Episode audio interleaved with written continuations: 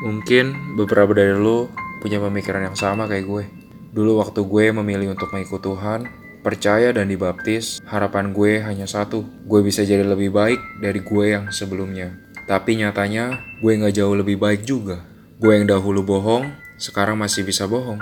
Gue yang dulu suka mikir jahat, sekarang juga masih bisa mikir jahat sama orang. Hah, dan pasti kalian mulai mempertanyakan seperti gue. Kenapa gue nggak jadi lebih baik ya? Bro, emangnya lu kira baptisan itu magic? Begitu dibaptis, orang jahat jadi orang baik. Lu kira sulap? Ya enggak lah. Efesus 2 ayat 1 bilang, kamu dahulu sudah mati dalam pelanggaran dan dosa-dosamu karena kamu mengikuti jalan dunia ini.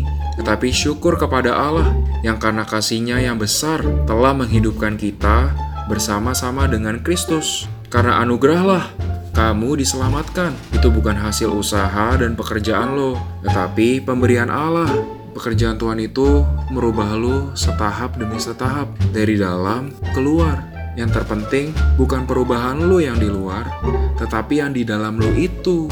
Karena baptisan bukan magic,